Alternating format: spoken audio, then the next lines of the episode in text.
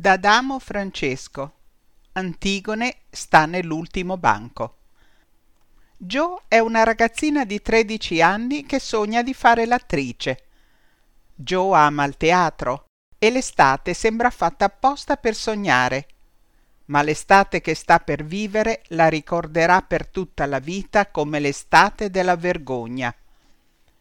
Quell'anno avrebbero portato in scena Antigone di Sofocle, una delle figure più incisive della tragedia greca, una donna di grande coraggio, anticonformista, una donna forte, capace di sfidare le leggi dell'epoca per fare ciò che riteneva giusto, tutto il contrario della sorella Ismene.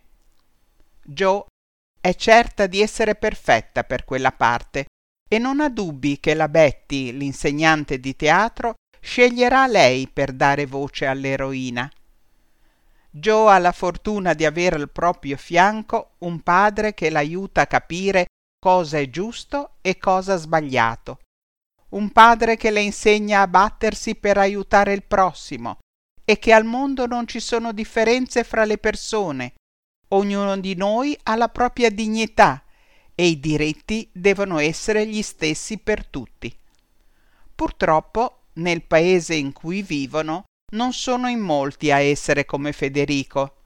La mentalità è chiusa, vedono lo straniero come un nemico, qualcuno di cui avere paura. Per loro il popolo del fiume, i ragazzi che arrivano tutti gli anni per la raccolta dei meloni, è gente pericolosa. Joe ha un nome per questo modo di pensare. La nebbia aliena, colei che trasforma tutte le persone in zombie e li fa agire come se non avessero la capacità di pensare col proprio cervello.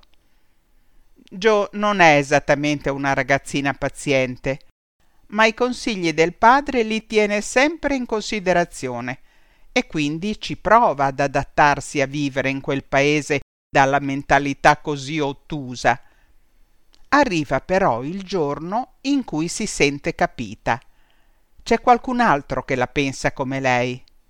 Un certo Catfly, che ha fatto un murales rappresentante il bar sport, fulcro della vita di paese, popolato di zombie.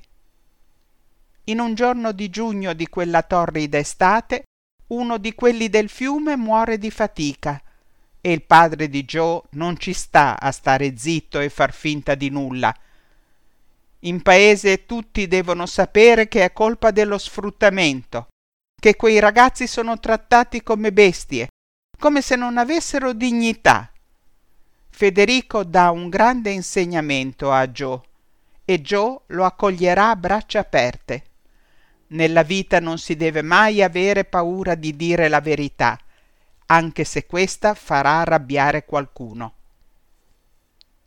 Teatro e realtà si fondono, facendo riflettere il lettore sia grande che piccino, perché il coraggio può mancare anche quando si è adulti, quando si è schiacciati dal peso delle responsabilità, si possono avere gli stessi timori di quando si era bambini.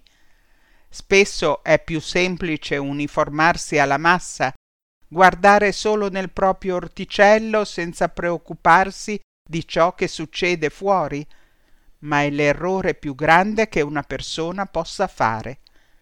L'altruismo e l'empatia sono due doti che tutti dovremmo possedere.